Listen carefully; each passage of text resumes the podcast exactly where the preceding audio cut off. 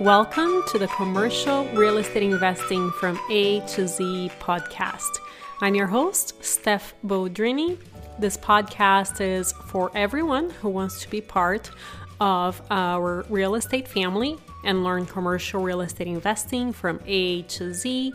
I'll be sharing with you tips for real estate investing while being mentored by a few people with several years of experience so that you and I can make the least amount of mistakes as possible and succeed a lot faster. My goal is to keep things very straightforward because I value your time and you are here to learn.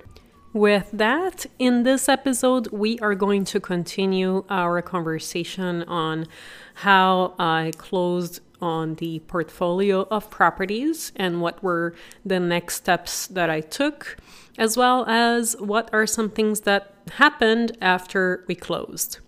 So, the next part that I want to touch on is the loan. As I mentioned in the other episode, we asked for recommendations from the real estate agent into local lenders and credit unions and started applying.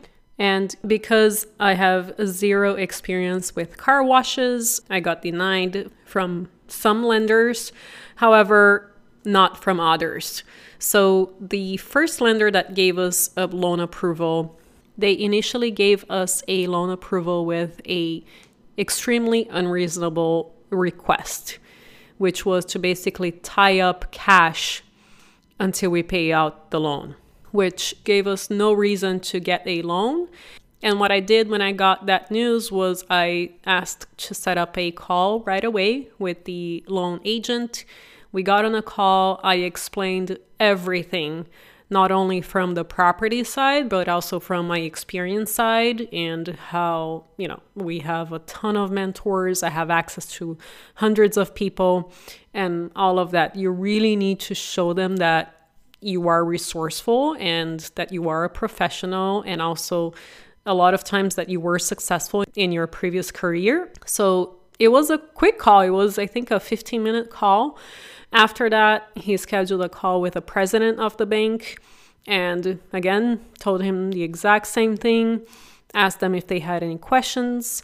And shortly after that, we got the approval. It was probably the next day or two.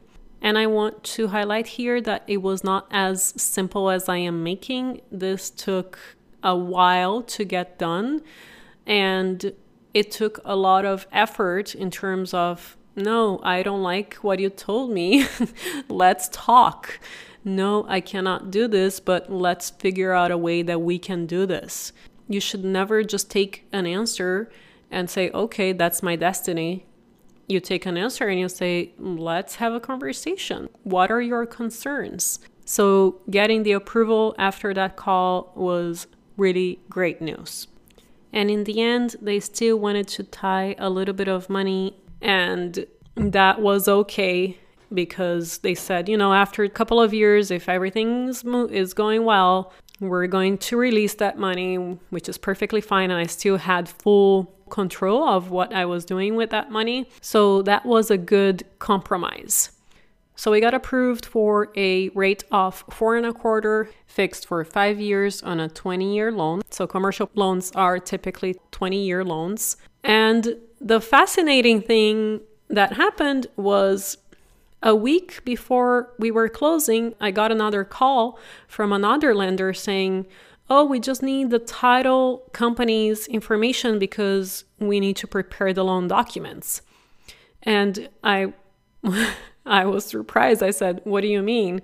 And they said, Yes, you were approved for a four and a quarter rate, seven year loan, and also nothing, we did not have to lock any money with them at all. And also almost no points. That was a much better proposition from another local lender.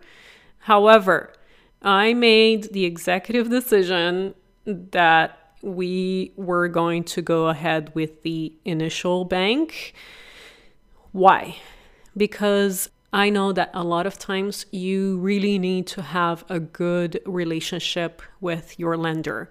When the economy takes a turn, they can literally make you or break you.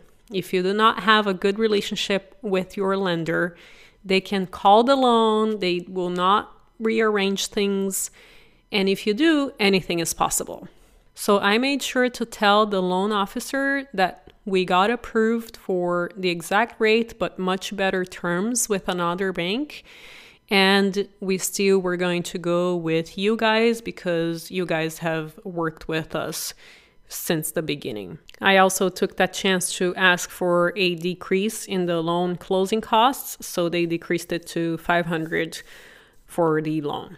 So that was my decision in hindsight. I don't know if it was the right decision, but I know that again, if something does end up happening, these lenders can help you out a lot. So it's not always about the price.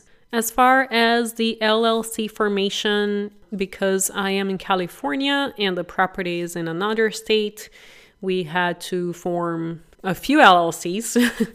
and first, I decided to break it down into two LLCs one for the car washes and one for the self storage. And this is purely for liability reasons. And just with this decision, we had to change our closing date by about seven to 10 days because the lender had to rewrite all of the loan documents. The title company had to rewrite everything and change and divide into two entities. So that took a little bit longer. And ideally, in the future, you need to make that decision in the beginning because we also had to sign another offer breaking it down into two entities. Even though when I signed the offer, it was under our name and or assignee, which means we can assign this to anybody. In that case, it should be an LLC. So even though this is how we signed the initial offer, we still had to create a whole new offer with both entities' names and also sign two separate offers for the properties. As far as how the LLC was structured, we already covered that in another episode. There are ways that you can protect yourself and your property that is 100% related to the LLC, how that is formed. And also, there are other ways to do that as well if you have a trust. So, you should consult with your lawyer and figure out what is the best approach for you. As far as hiring someone to take care of the property, I also mentioned on the previous episode that we had someone in mind, but that person didn't even return my call when I left him a message, and the real estate agent had to remind him to call me back. So that was the very first red flag for me. And then after that, he showed up late for our very first meeting on site, and that was my second and last red flag some of you may know this, but there is a there is a saying that says hire slow, fire fast. You should take your time in finding the exact right person for the job and really do a really good job with the interview and that are there are great resources out there. One of the books that I love is called Hired. Highlight everything that you can in that book. It is super super helpful for hiring. And then on the firing fast side, they say, you know, people do not change. And I have seen that over and over again. And because this guy wasn't returning my very first call after we had agreed on him managing the property, and also he was late for our very first meeting, those were huge red flags for me. And I decided not to work with that person. And so when we closed on the property, the previous owner said, Oh, you know, my son is currently out of a job. He could help with the transition. And I said, Sure, why not? And because I was not local and I also felt like helping them out, they were really nice people. And also, we needed help with the transition. And I felt like it could have been a good idea to have the son of the owner help during the transition. In hindsight, I'm still not sure if that was the right idea, but he did end up helping with a few things. Uh, however, you really want to make sure that it's someone that has experience with the asset class that you invested in and also that they are competent so that they will do what they say that they will do. And if you just let things go, things will start going. You really need to be on top, having daily calls, sending to do lists for them to do daily and get back to you at the end of the day with what action items were taken, what do they need to succeed. And so you really need to be hands on, especially during the transition period. Now I'm going to talk a little bit about what happened after we closed. So there I was closing on my first portfolio of properties in a city that I have never been to.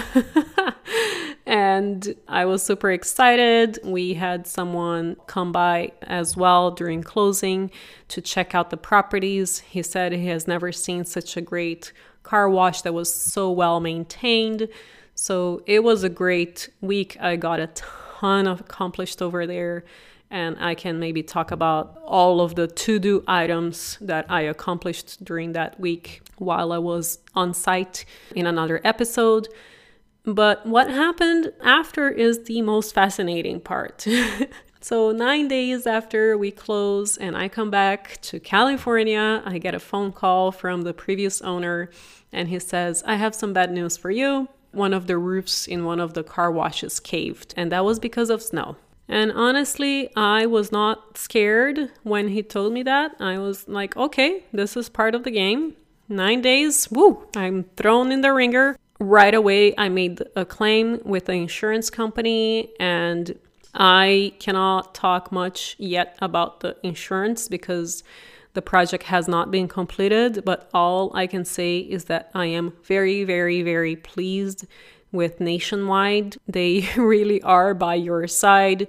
This company has been phenomenal with the claim that we made literally nine days after closing. So I've been recommending Nationwide to every single investor that I know. It has been a very, very pleasant experience with an insurance company. So, check having the roof cave on my property has been added to my experience list. Uh, and then about 20 days later, the main maintenance guy that has been taking care of the properties for years, and he was great. He would go to the properties every single day, and I made sure that he was very happy. I said, if you want more hours, you can get more hours. If you want less hours, you can get less hours. Just let me know, keep me updated. And then one day, out of the blue, I get a text from him saying that he quit uh, with zero notice. and that was another fascinating day. I immediately, well, first I told him, well, let's talk. you don't have to work these many hours. Didn't get a response. He was basically exhausted because he had a full time job and he wasn't able to keep up with managing these properties. Anyway, he did not respond to my request to speak with him. And immediately, what did I do? I started searching for staffing agencies in the city, only the highest rated staffing agencies. And also, I posted an ad on Craigslist with every single thing that this person would have to do for the car washes. So, looking for someone to manage and maintain three car washes, and the, these 25 items are what you're going to be doing. I started getting applications that same day, had people come by the very next day to interview with someone on site that I trust.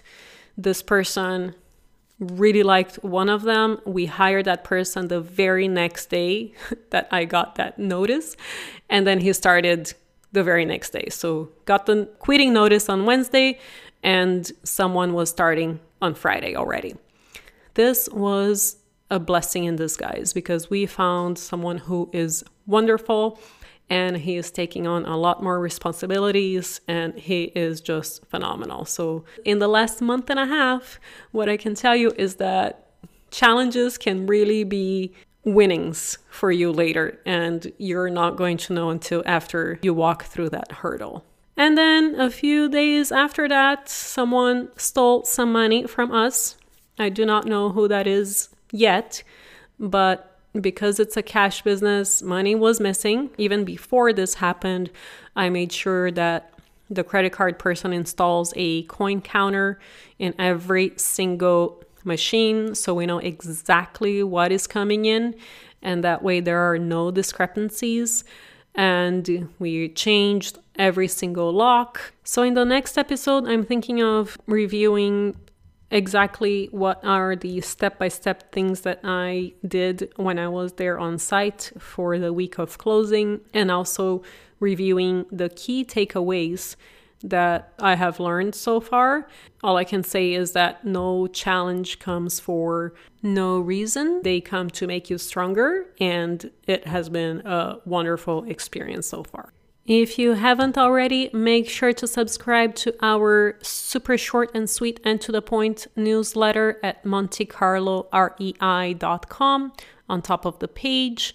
And also, I want to thank our latest reviewer, someone who literally just rolled their fingers through the, the keyboard, so there is no name to this reviewer, but here's what they had to say very informative. I really enjoy this podcast.